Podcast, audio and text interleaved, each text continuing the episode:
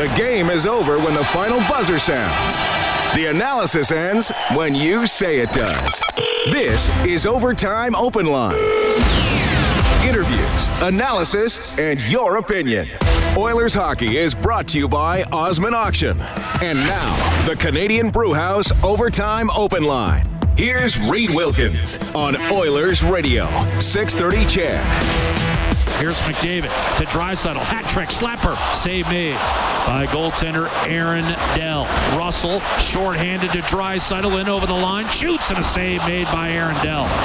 Leon Draisaitl shooting for 50. The Edmonton Oilers shooting to tie the game in the third period. Can't quite do it, and San Jose wins 3-2 tonight at Rogers Place. Aaron Dell turning Draisaitl away a couple of times in the third period. Those are the saves of the game for Jiffy Lube. Get winter ready at jiffylubeservice.ca. Thanks a lot for tuning in tonight. We are live in Studio 99 for the final time this season. The Oilers lose their final home game of the season, and that's one of the stories this year is that they finish with not a very good record on home ice. Reed Wilkins, Rob Brown, thanks a lot for tuning in. Well, first of all, we'll start with the individual story. Two more for Draisaitl. He gets to 49. I think there was a fairly obvious effort to, try to get him the 50th in the third period? Uh, there was. Every time he entered the offensive zone, uh, whoever had the puck for the Oilers was looking for Leon, and he was getting open. He scored his two, and he probably had three or four good looks. You know, normally you get one or two good looks if you're lucky in a game. He had five or six in this game. Uh, he, he, worked as hard as I've seen him all season long. They were doing their best to try and get him that goal. You talked before the game about hat tricks, and we joked that, hey, maybe tonight Leon could get his hat trick for his 50th. He came very close, and he had a blanket on him in the offensive zone. Justin Braun, every time he was out there against Leon, he did not leave him. He did not leave him side. He went all over the ice following him around. Yet Leon was still able to get a couple good shots off to me, that was the story of the game tonight, and it'll certainly be the story of the game in Calgary on Saturday. Connor McDavid made a last furious dash, getting the puck in the neutral zone with about eight seconds left to go to the net. Did get a shot away. Actually, was fouled on the play. Burns was getting a hooking penalty, and I mean the Oilers would have had about a second and a half yeah. for the face-off. But I mean Burns made a smart play. I'm just not going to touch the puck. You can't blow the whistle. I know it was smart. If if Connor would had another stride, then you can start arguing for a penalty shot because it did stop him from getting a good shot on net. Uh, it's funny, Connor, when he went back to pick the puck up, he looked up to see exactly how much time he had and then just put the Jets on and was able to almost individually tie the game because the thing was, Leon didn't have to score the tying goal. If they would have scored a goal, then we're going into overtime. We've seen the success that Connor and Leon have in overtime. Uh, it, if if this did anything, it just put a lot of people in front of a hockey or in front of a television for Saturday night's game to see if Leon's able to get his 50th. 3 2, the Sharks win it tonight. Brent Burns figures in on a couple of goals for San Jose, and face-off plays figure prominently in the game. The Oilers are, are not a good face-off team. They haven't been one for a while. Coming into tonight, 25th in the NHL. San Jose pretty much right in the middle, 15, uh, 15th at 50%. But tonight, San Jose a big edge in the faceoff circle, 58% to 42 for the Oilers. And, you know, we've seen faceoffs cost the Oilers a lot this season, often on the penalty kill, but today it burns them a couple times at even strength. Well, when you've got a team that's got good centermen, and San Jose's got a couple in Pavelski and Thornton that win draws, and they're always near the top in the National Hockey League, and you combine that with great defensemen, and San Jose's got both Burns and Karlsson, you can set up a number of offensive plays off the face-offs, and they did that. Uh, and when a team has got a bunch of plays, now when you're defensively trying to defend them, okay, is this the one where they're going to flip flop? Is this one where Burns goes down? And do, does he stay up high? Is he cutting across the middle? There's hesitation. And on the the Nyquist goal, the Oiler going out there hesitated a second because he didn't know if Burns was going to take off or if he was going to stay there. That hesitation allowed Burns to get the right shooting lane it allowed Nyquist to get in front of the, the net into the right area where he can tip the puck, and they worked it to perfection. So when you don't win faceoffs, and the Oilers normally don't, uh, it's hard to have set plays. San Jose has a number of set plays, and tonight, because of that, they scored two goals. 3 2 San Jose wins at the special team story. The Sharks 0 for 2 on the power play. Edmonton's penalty killing a weakness this season, but a, a good job tonight. Draisaitl scored shorthanded, and Edmonton much more efficient getting the pucks and actually clearing pucks, which we've seen sometimes this season. They would have the puck and not get it down the ice, but the power play just couldn't come through tonight. Couple of big chances to go ahead in the second period after San Jose failed on the offside challenge to tie it in the third period, and the power play couldn't get the one they needed tonight. Well, a couple of reasons on that. One, the Oilers' power play, there weren't there weren't five options today. There was one. They were going to Leon, and there's nothing wrong with that. That's what you were playing this game for.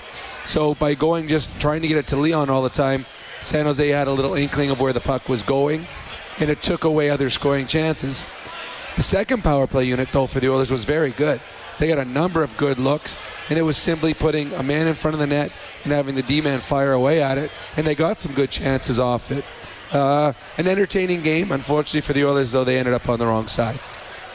In goal, and we talked before the game about San Jose, the goaltenders not having a good season, and I, I guess I got to call myself out here because I, have been saying usually you can take the 16 teams in the playoffs, and often those are the 16 teams with the best goals against and or the best save percentages.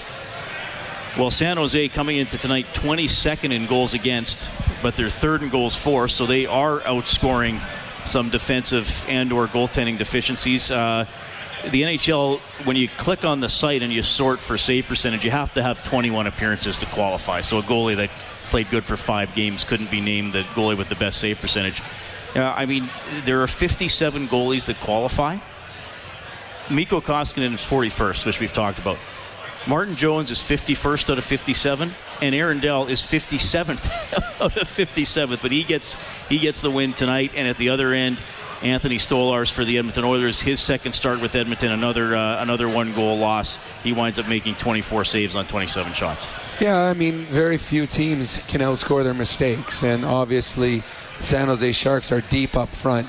It makes up for uh, for goaltending that has been below average all season long.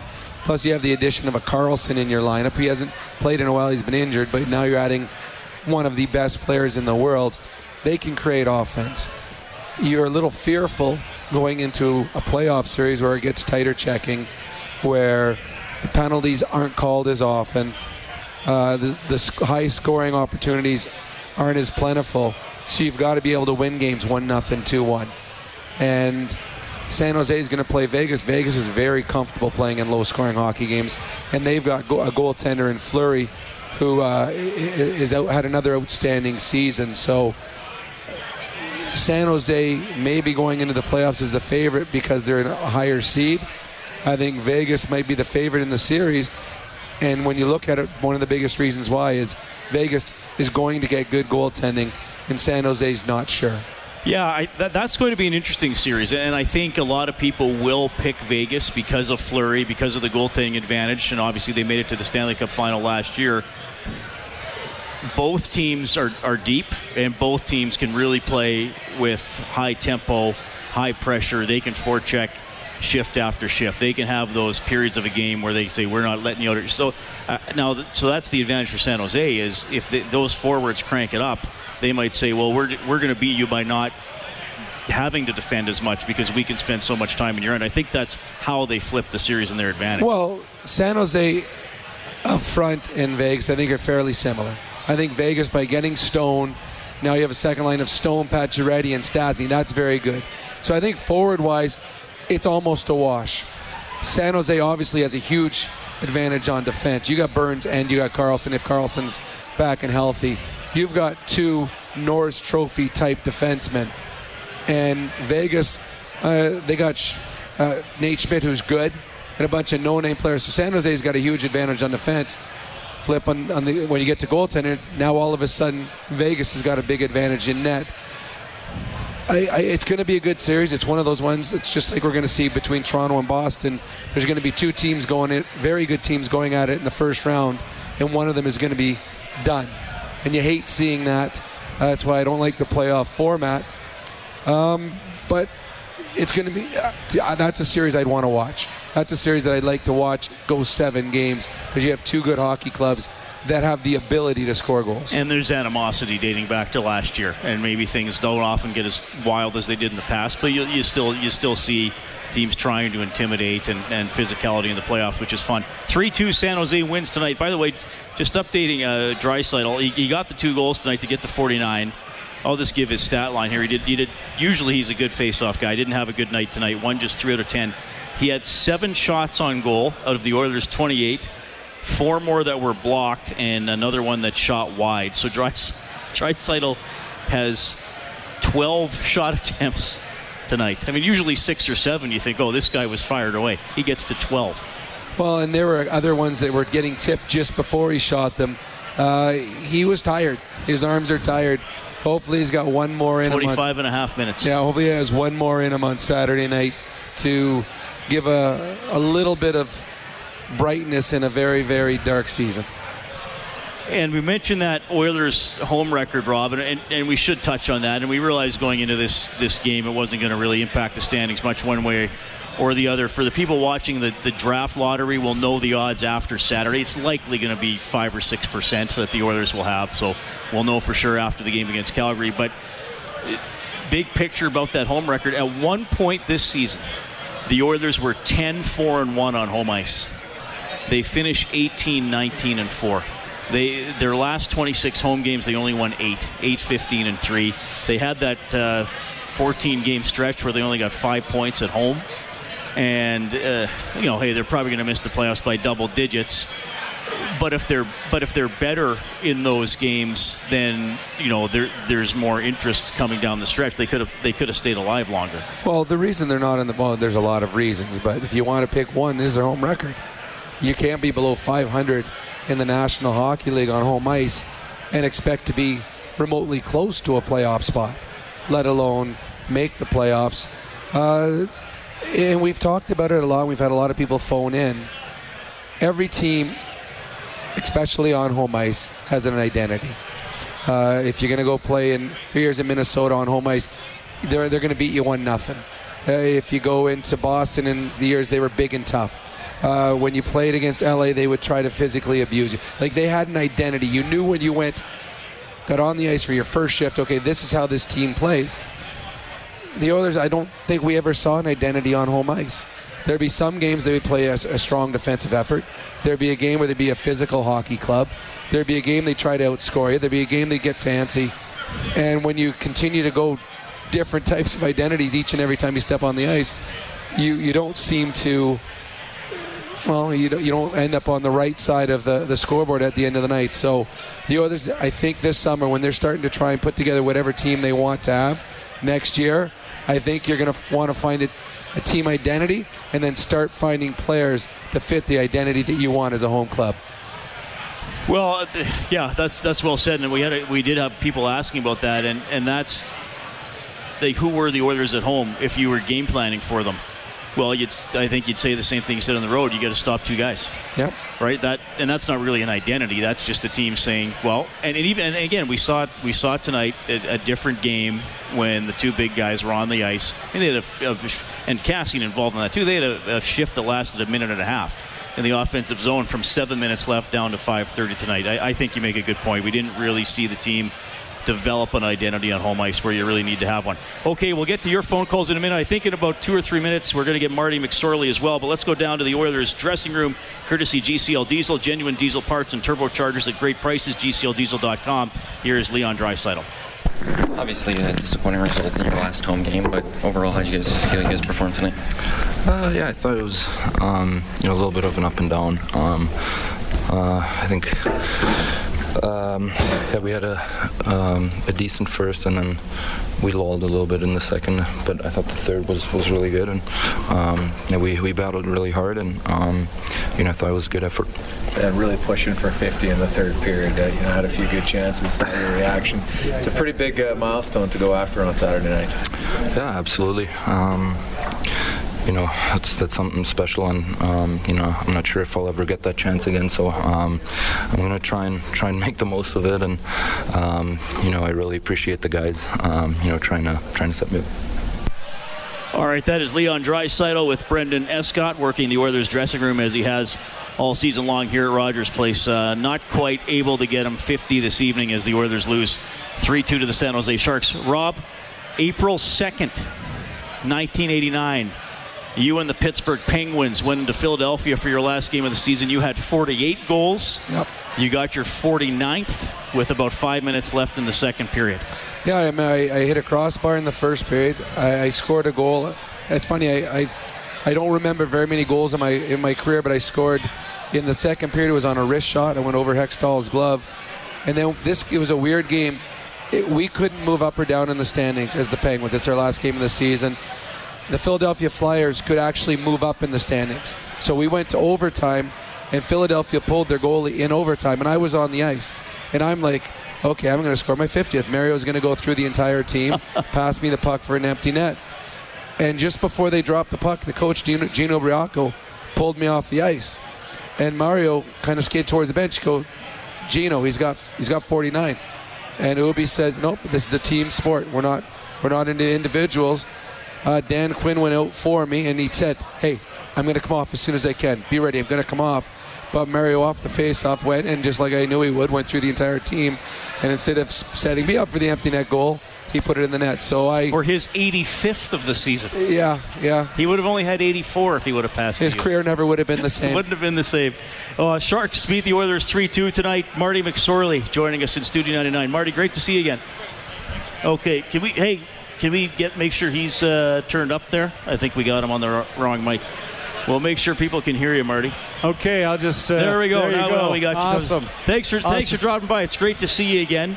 We were just uh, Rob was just telling his story of his uh, near 50 goal season. Leon's going to have uh, one more shot, and you know it is a team sport. The Oilers would have loved to win tonight, but they, they were they were pushing to get him the 5-0 tonight. Well, you know, I I don't live in Edmonton, and I get in at different games, and you know you can say, well, you know the team where they are in the standings, but I saw some things tonight. I thought Darnell Nurse is taking steps this year. He really has. I thought Kassian has played very, very well. And, you know, I had people saying, well, at the trade deadline, I'm like, no, you can't trade him. You really can't because there's a real good upside there. And I, I really loved his puck possession. I, I love the way he skated through the puck. He paid fast. You know, I, I, I could. It's never as bad as you think. It's never as good as you think and this team is really close. I really believe that. You know, it's it it's just a little bit here and there, and it makes points over the course of the season, which gives everybody confidence and it snowballs. So tonight, it was quite obvious that they were trying to get Leon his 50th goal. Yeah, it's funny. I was thinking, tie the game. He could do it in overtime. I, was, I was thinking the exact same thing. It doesn't have to be Leon in the last minute. Right, yeah. Because if you get to overtime, he's going to get a two well, on and one. Then, he, then they got three on three, and with McDavid, I mean, anything can happen, right? So, and, and I, I, I know the answer, but I'd like to hear you, you say it too. How cognizant are teammates to players having opportunities to hit milestones going into the last couple games of a season. Huge because everybody's cheering for everybody. Like uh, we learned Brownie with great veterans. Though the NHL has been full of great veterans. It's been full of leaders. I think it's it's full of such great people. You know, and Mark Messier was the first one to cheer for a fourth line guy who got his first goal of the year, right? And, and he'd want to play with that guy and help him get it you know, if a guy had his first career hat trick, he's going to get every power play in the third period, and everybody on that bench is going to stand up and cheer for him. And and that's the way that the game is. So those guys really wanted Leon. They want to be a in a, in a, in a kind of a way. You're you're a part of his success, and and not that you take responsibility, but you share in the joy of it.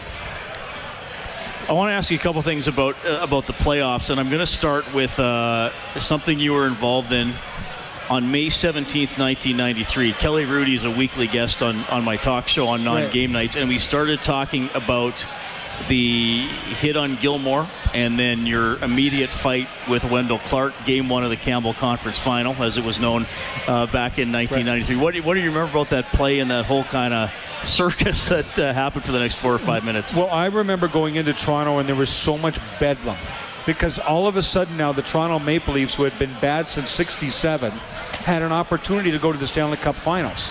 And so everybody in Toronto, the media was, we got inundated with media as soon as we got to Toronto, and we had a ton of young guys.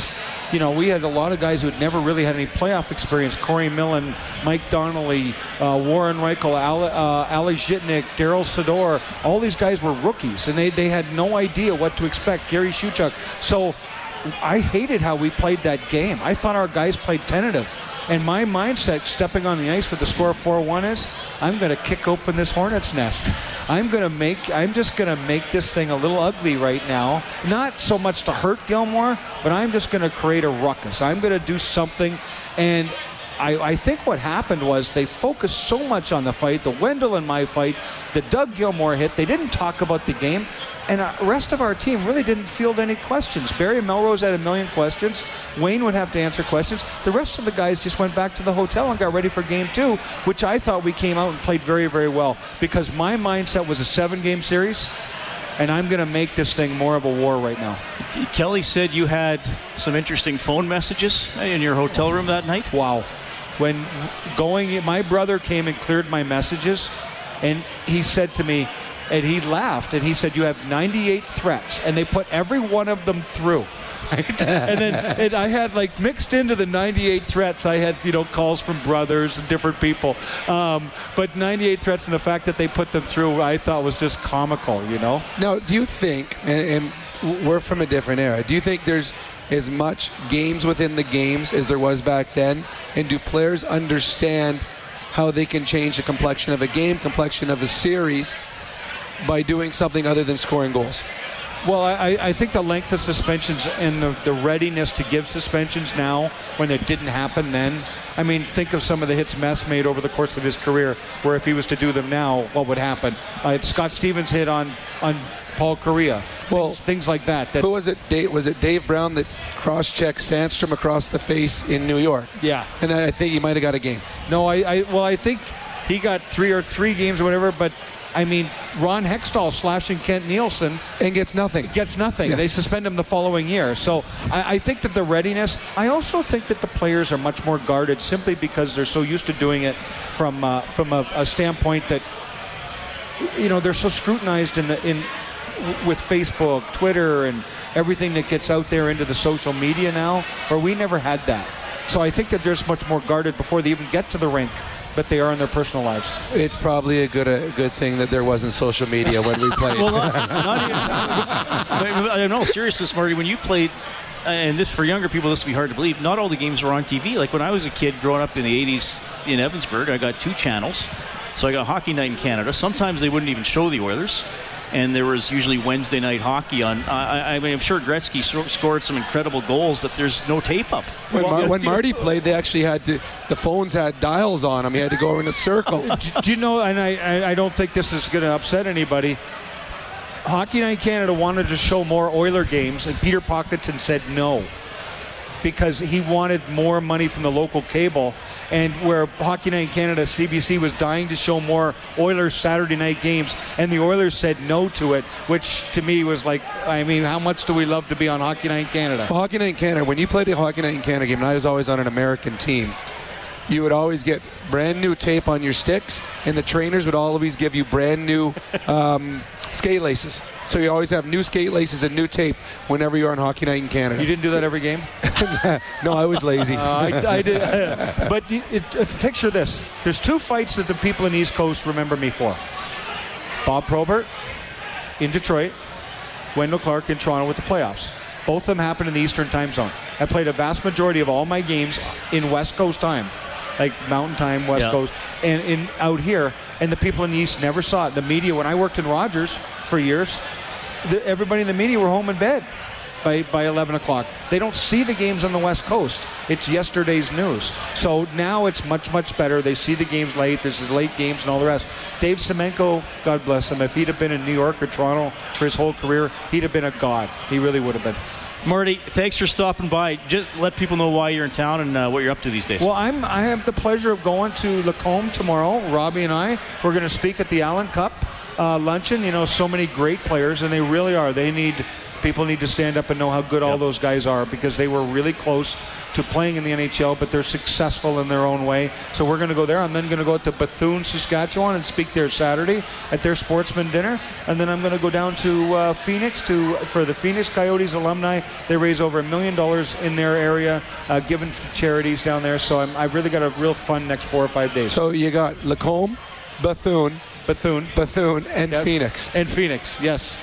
Huh? I, I, I got to be honest. I've never heard of Bethune before in my life. That's the triple play of I've been tourist called. stops. I've been called something close to that a few times. Marty McSorley, it's uh-huh. great to see you here at Studio 99. Thank you for dropping Thanks by. Thanks for having me, Brownie. Pick me up in the morning. I will be there at 9 a.m. Coffee's in hand. Oilers fall 3 2 to the Sharks tonight. We'll get to your phone calls, post game reaction from both dressing rooms as we move along.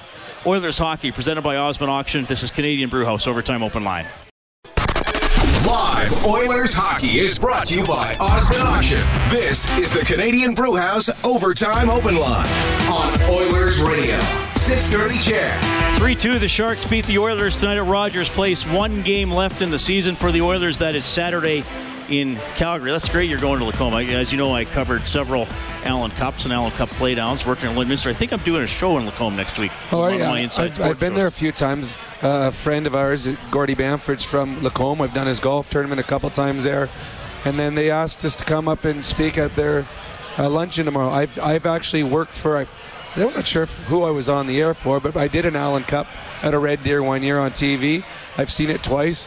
It is, as as Marty said, it, it's, a fun pretty, tournament. pretty talented hockey players there that uh, don't get the recognition they probably deserve. So tomorrow we're going to go give them a little recognition. All right, we will go to Gary on the open line. Gary, welcome back to the show. Good evening, gentlemen. Yeah, go ahead, buddy. Yeah, uh, well, I guess I better start off with a positive note. I'm pretty sure Leon's going to get his 50th in Calgary on Saturday, so that's good. Uh, what's bothering me, at least one thing, is uh, some rumbling again about Ryan Nugent Hopkins being traded again. And I'm wondering why we would trade our best two-way player who gets paired with almost anybody and still has a career year. So I'm kind of confused on that note. Well, Eh. I, I won't spend a lot of time on that, but I, I think that at this time of year, when your a a team's had a bad year, there's going to be a lot of people who speculate about a lot of things. I, I just say this: if if Ryan Nugent Hopkins wasn't on the Oilers because of a trade, you might fill a hole by trading him, but you also create one. So that's why I would be careful. I agree. I would not trade Ryan Nugent Hopkins. Yeah. My second point is, uh, has anybody commented on making Darnell Nurse maybe Hopkins' left-hand uh, partner? Par- par- sor- sorry, making Nurse, putting Nurse and Klefbom together. No, no. Turning Nurse into uh, uh, forward for. That's that's not that's never going to happen. Darnell No, Nurse no. is going to be a number two, three defenseman, hopefully a number two defenseman for the Edmonton Oilers for a number of years. He's not moving up to forward. That will, it not a chance. Okay, and my third question is, do you think it would help if Milan took uh, power skating over the summer? Milan is who Milan is. Uh, I, I think he's actually looked faster this year than he did last year. I think the expectations of what he is now as a player are probably too high. I think that he, he found a role the last little while here. I don't don't expect 25, 35 goals from Milan Lucic. I think they want leadership from him. They want physicality from him. Uh, his contract is probably well, his contract is more than you want to give a third or fourth line player, but that's not on the player. This is who Milan is. So uh, I I don't ever question Milan Lucic's summer workout plan. He he looks like he's quite fit to me. All right, Gary, we're going to finish the play with you. You already have an eight day parking pass at EIA, courtesy Jet Set Parking. The best price on Edmonton Airport parking. Book online at jetsetparking.com. Self park as low as $5.98 per day with the promo code CHED. What do we have? Off the draw, wrist shot, score. Brent Burns from the point. A seeing eye shot that was tipped up top. Is that Hertl who got it? Okay, was it Hertl or Nyquist who got it, Gary? Nyquist. You are absolutely correct. Your name's going into the grand prize draw for a one hour rental, fast track indoor karting, safe adrenaline pumping fun. Fast Track Karting Edmonton.com. Gary Wins finished the play tonight. The Sharks win the game 3 2. And the winning goalkeeper, courtesy BDO First Call Debt Solutions, Bankruptcies and Consumer Proposals, Licensed Insolvency Trustees, Aaron Dell.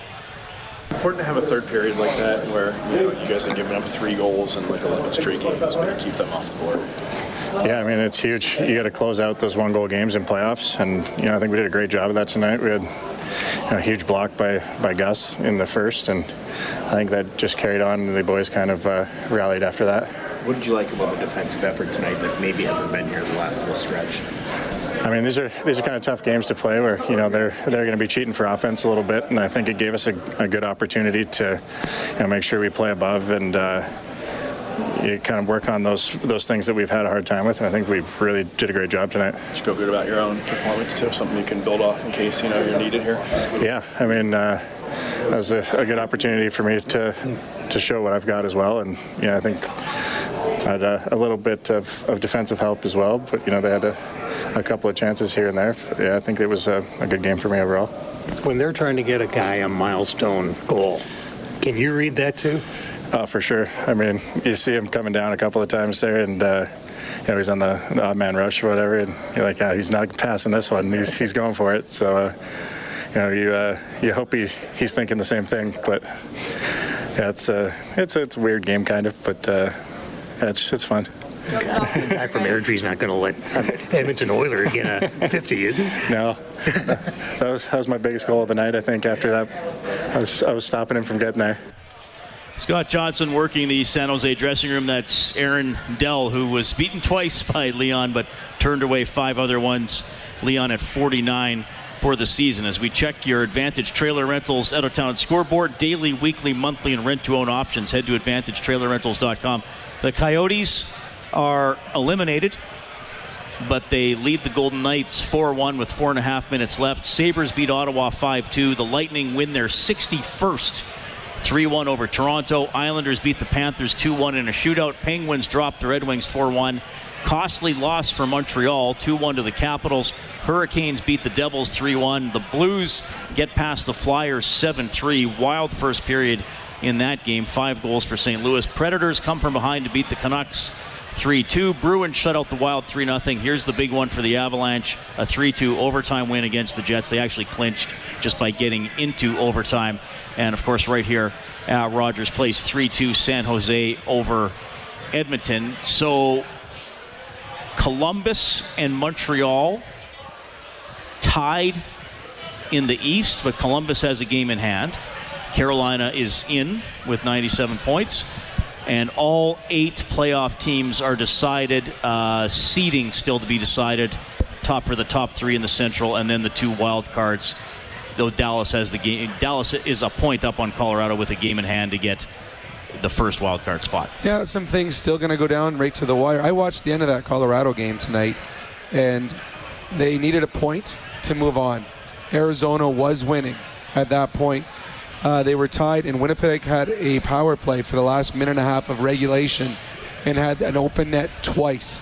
Colorado Avalanche were laying their bodies on the line. They were diving face first to block the puck. And the funniest thing at the end of the game, the game was tied going into overtime, and Colorado was celebrating that the game was over because they knew they'd clinched right. the spot. They're celebrating with their goalie. They're jumping up and down on the bench.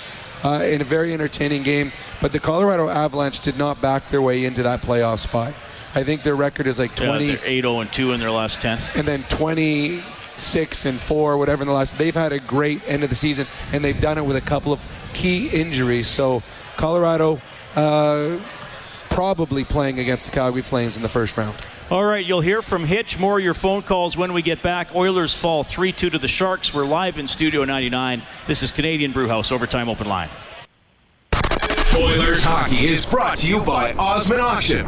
This is the Canadian Brewhouse Overtime Open Line on Oilers Radio, 630 CHED. Draisaitl gets two for the Oilers. Burns, Sorensen, and Nyquist for the Sharks. San Jose wins it 3-2 tonight at Rogers Place. Home finale for the Oilers. They will be in Calgary on Saturday along with Rob Brown. I'm Reid Wilkins. Thanks a lot for tuning in. It is 10:33. We got Hitch standing by in a second, but first at 780-496-0063, we will welcome Joanne to the show. Hi, Joanne. Hi, Reid. Hi, guys. Um, I I didn't really phone for any any um, particular reason except to thank you guys for another year of hard work and humor and entertainment. And I just love your show.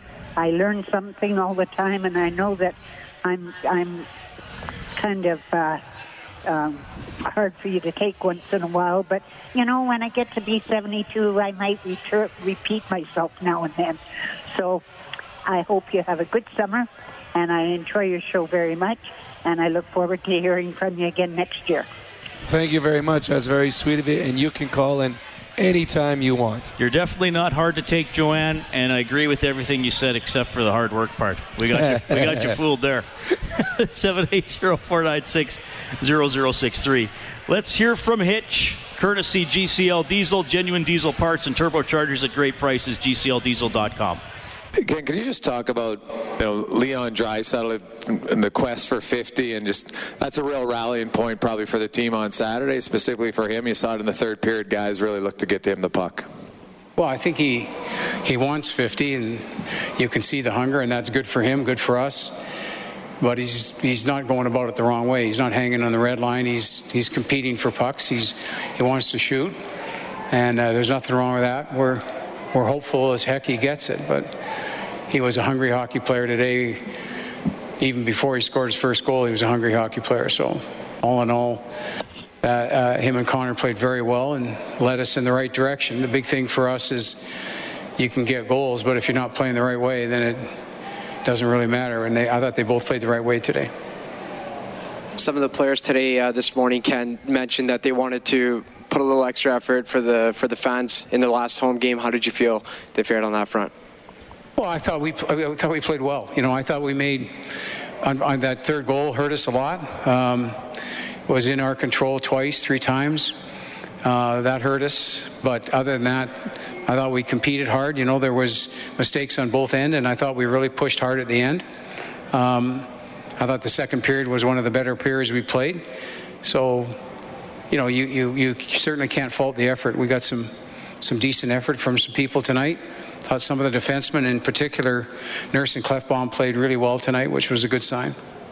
Um, can you feel for Tobias Rieder? He does all the things right. He works hard. It just he hasn't got a bounce this year. He can't get a goal. I know the fans were chanting his name today, trying to get him a goal. Just, like, what what do you think is going through his mind right now, and, and do you, can you empathize with him? Well, I think we, we, we feel for him um, because he's had quite a few chances, you know, and and he's not been able to to snipe it, but it hasn't prevented him from playing the game the right way. So he's a guy that's continued to get ice time even though he hasn't scored. I mean, we'd like him to score for him and we'd like him to score for us, but he's played the game properly and so he has respect from the coaching staff and respect from his teammates, which is ultimately what you're looking for. And, you know, he. I don't know if he's going to score goals in the NHL at a regular rate. Again, who knows that? But he's always there's always going to be a place for players like that, depth players that play the game the right way. That you don't really have to coach. They know how to play. They know how to do things right way. And I think that's why the teammates are pulling for him so hard. They want him as bad as they want Leon to get his 50th. They want Toby to get a goal too, and we're going to try to help him out. You talk about Stolarz's play and goal. He battled hard today, and so we'll see how he feels tomorrow, and we'll make adjustments from there. You want to play him in the last game? I don't know. We're talking about that, Jim. we we'll see. There's a number of factors there that are in play. Um, we'll see. We'll see how he feels, and we'll see how we feel tomorrow. And our Khaira and Brodziak? They're both out. Rest not, they're both done. Both done for the year. Okay. Okay. Thanks. All right, so yeah, Brodziak and Khaira will not play Saturday in Calgary. I guess the goaltending's still a question mark. Oilers lose 3 2 to the Sharks. Whenever the Oilers score five or more in a game, we turn on the Japanese Village goal light on 630ched.com. that allows you to print up a coupon for a free appetizer at Japanese Village. Steak and seafood cooked right at your table, Edmonton South, downtown, North Side, and Sherwood Park. We have Tony on the open line. Tony, nice to hear from you. Go ahead. Hey, boys, how's it going? Good. Um, few comments. You know, we could, you know, any Oilers fan could dwell on how, you know, how the season's gone. But there are a few cute, there are a few good points about the season. First of all, I'm pulling for a Draisaitl. I may not be home on Saturday, but I'm pulling in for him to get 50, and it's going to even taste better when we get it against the Calgary Flames. Um, Rieder, I do feel bad for because of the fact that you know everybody's giving him a hard time or whatever. But you know, the thing that I, the thing that actually someone told me about is it's not easy scoring in the NHL, and he's got, he hasn't got any bounces, and when he does, you know, it's just unlucky. Um, my biggest question right now is for Sunday Saturday's game. Um, you think we start Stolarz or Koskinen? And uh, for another and for another thing is I hope Draisaitl gets his 50th, and I hope that that Rieder gets the monkey off his back. Thanks, Tony. Well, I, before what Hitch just said, I would have thought they they would go back to Koskinen. Yeah. But he, he seemed to make it sound like it's going to be up for debate. In all honesty, I don't think it matters. Um, really, I mean, Koskinen has got his contract. He's their goalie for next year. One game at the end of the season isn't going to change any confidence going into the season or take confidence away from it for next year. Stolarz, it doesn't matter if he plays or not. We, he's an unrestricted free agent. Uh, maybe they want to look at him to see is this a guy that we want to offer a contract to. Um, Koskinen's been tired. He has not looked good in a number of starts lately. So it's I on, there's really no way to or there's no right or wrong one on this one. It simply it's a game that doesn't matter. So it doesn't really matter which goalie you start. Sharks win it 3 2 tonight. They're coached by Peter DeBoer. Here he is for BDO First Call Debt Solutions, bankruptcies and consumer proposals, licensed insolvency trustees. Saw Tebow go off. Anything you can tell us about his condition? I don't know anything yet. Um, so ho- hopefully not too serious, but we'll we'll know some more tomorrow. What do you think of the third period? Uh, you know what? we won. I, I'm not gonna dissect it or overthink it. Uh, you know, tough game to play. I think on both ends with the situations everyone's in, and found a way to win a game. I thought we did some good stuff that we can use next week in the playoffs, and you know, it's good to get a win. Logan said, you know, he still thinks the team's a ways away from playing its A game. Yeah. How, how did how did you feel? Uh, yeah, but uh, I think it's there. We're getting closer. You know, I think our detail's getting a little bit better, and uh, obviously, you know, some guys that have been out of the lineup are starting to get their legs again. Uh, you know, and that takes a little bit of time. So we're working our way there. It's not it's not there yet, but I'm confident by next week it will be. Was this an improvement on the defensive side of the puck? Um, you know what? I, I think. Well, yes. You know, I, I mean, we, we found a way to win tonight. We scored too. You know, I thought defensively, I didn't think we were bad in Vancouver. We had them. You know, we had them double the chances for and against, and we, we lost. So you know, I I don't think you can say we were poor defensively. I thought we were. I thought we've been pretty decent defensively lately. We just haven't won games and we haven't scored. Face-offs, uh, had maybe been a little bit of an issue, but two goals come off Yeah. face-offs today. Was that an area of concern for you, or an area of focus maybe coming in? Uh, Uh, it always is. It's always a critical piece, and uh, you know we did a great job on that. You know, I thought Bernsey, you know, obviously was was great tonight. I thought he, uh, you know, he was a difference maker for us. But you know, for sure the face-offs, and um, and we had again some chances to extend the lead at some different points. I still would like us to see us put some teams away and get a little bit of a, a cushion there. Um, but like I said, I'm not going to overthink it. We'll take the win and and uh, get this finished up on Saturday. All right, Scott Johnson working the Sharks dressing room. That is San Jose head coach Peter DeBoer as they get by the Oilers 3 2 tonight. 780-496-0063. Terry calling in. Terry, nice to hear from you again. Rob Reid, uh, uh, thank you and a little joke, if I might. Uh, thank you so much for allowing us to vent. You know, the fans, I'm sure that I speak for a lot of people.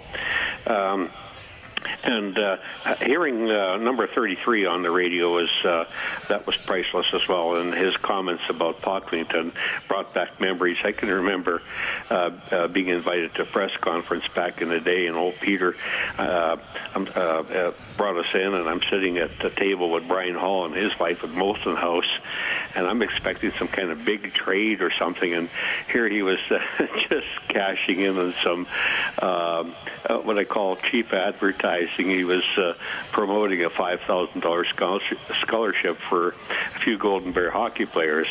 So that was pretty, uh, uh, you know, it's Peter, pretty much Peter. Uh, anyways, my. Uh, my, my little joke, if I might, I uh, I just started a whiskey diet, and uh, so far I've lost uh, three days. Terry, that, that you know what? It's a good thing you told me that you were joking because with your reputation for being on hold, I might have believed you. no, I'm still with the beer. Terry, thanks, man. It's good to hear All from right, you. have a good summer, you guys. Yeah. Gee, I guess people are signing off tonight. We got one more game. Well, they're going to watch Leon scores 50th, and they're going to go celebrate afterwards. That's what it is. And they won't be able to call us. Well, we have Brent on the line as well. Brent, thanks a lot for calling in, man. How's it going? Good. Well, I was uh, I was just calling to say uh, I saw Stolarz play tonight for his first time in forever, and he looked really good. He was uh, he seemed to be a little bit more uh, apt to be uh, a little more aggressive in being in position than uh, than Koskinen has been and he didn't let any soft goals in. And even when he came in in relief, the goals that were scored on him were they were good goals. So uh, looking forward, even though it's a small sample size, uh, do, you, do you believe that uh, Stolarz will be a, a quality backup because he, he's looking pretty good so far? We, yeah, that's I a mean, that's a good question. I mean, he hasn't he hasn't played a lot in the what's he up to? I don't know. Is he even up to 30 NHL appearances yet? I'm just going to somewhere around there. And he might be a backup, but it might not be in Edmonton. The Oilers don't own his rights. He's going to be played un- 26 NHL games, yeah. so not all starts. And he's going to be an unrestricted free agent, so I'm sure he's on the Oilers' radar. But you, if I'm the Oilers, I'm probably looking at someone that's going to challenge Koskinen and, and get 25 to 30 starts or more or more is because what we've seen here in the last little while Koskinen hasn't been hitting it out of the ballpark so I think the Oilers want to make sure that they have a safety net that they feel comfortable with in case the season gets away at times from Mikko Koskinen. Yeah, and I think that uh, that story in net is is a big one to watch over the summer, and that'll be our adjustment of the game for the Alberta College and Association of Chiropractors. If it hurts, see a chiropractor. Visit albertachiro.com. 10:46. Oilers lose 3-2 to the Sharks. We'll go to Marvin on the open line. Hey, Marvin, thanks for calling. Hey, how you doing, guys? Good. Say, um, just a couple comments. I uh, I haven't really ever called you guys, and so the season's gone. We've, uh, you know, we've got a, a lot of holes to fill, back end especially. We've got a team that uh, uh, has two players in the top five in scoring, and we're not even close to the playoffs. Yep. So there's there's a lot of problems. There's a lot of big contracts. Some of them we gotta just eat. That new GM, whoever comes in, has got a lot of work to do with whatever the other regime left behind.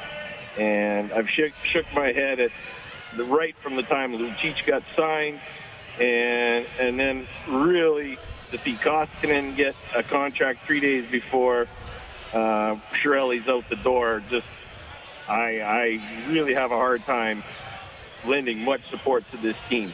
However, one thing I'm going to say to you guys here for the summer, and you know, in this day of social media, these young guys, they hear so much, and their confidence gets shattered so easily. It seems, and we're a small market. Hitch loves Hitch loves the Edmonton area for the hockey market it is.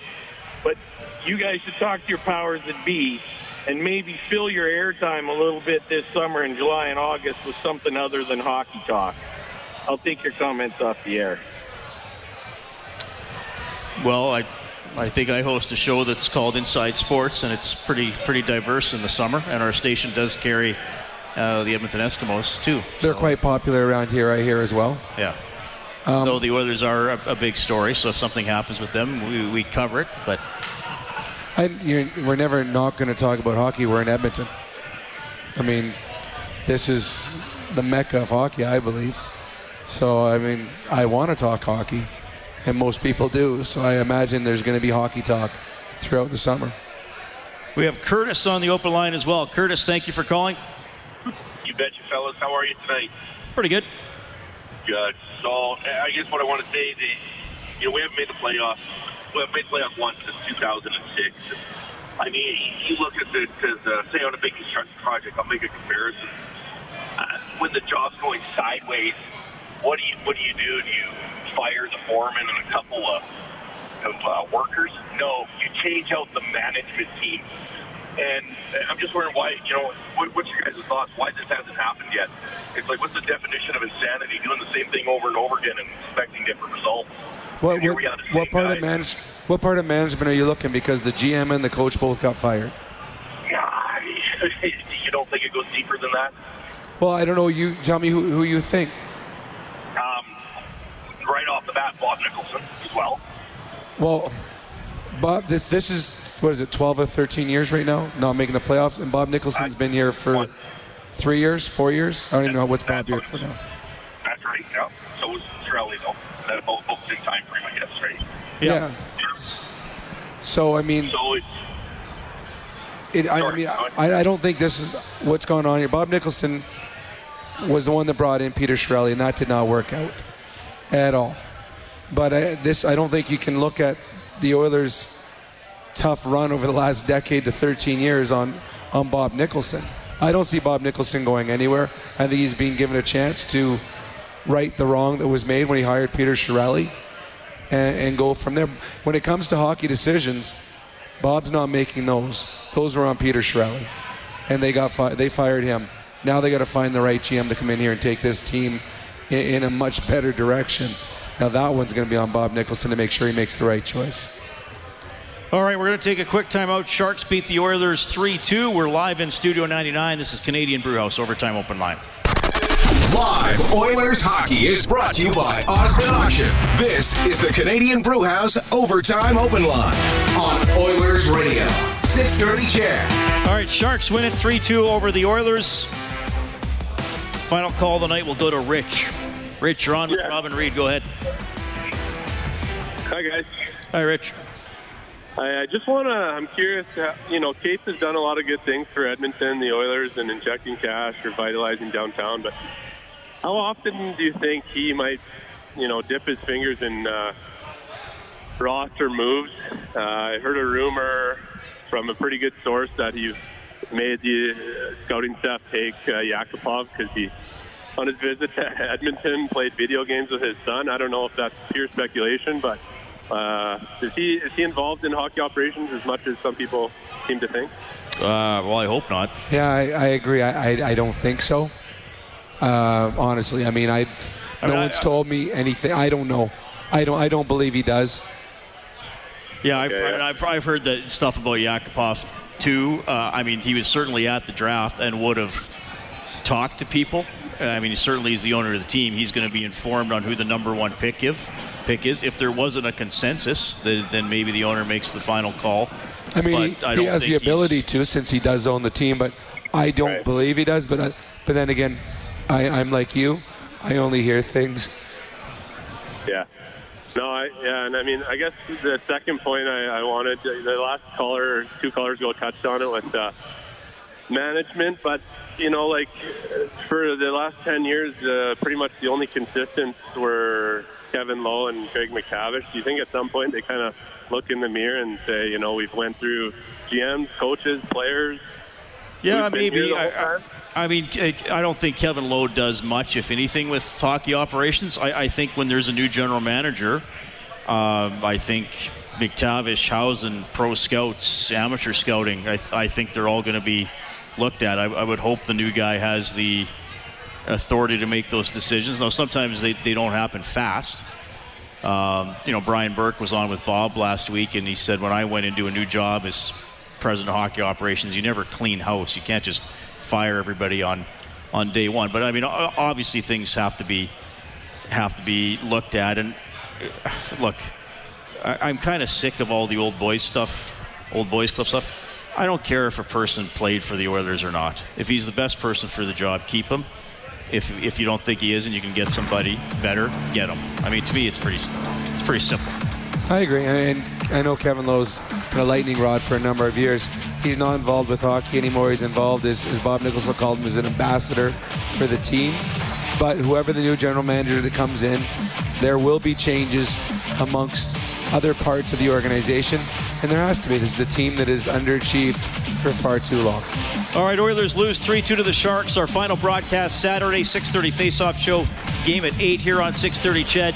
Thanks to Troy Bowler, our engineer here at Rogers Place, and to Patrick Bauer, our studio producer at 6:30 Ched. On behalf of Rob Brown, I'm Reid Wilkins. Oilers hockey presented by Osmond Auction. You've been listening to Canadian Brewhouse Overtime Open Line.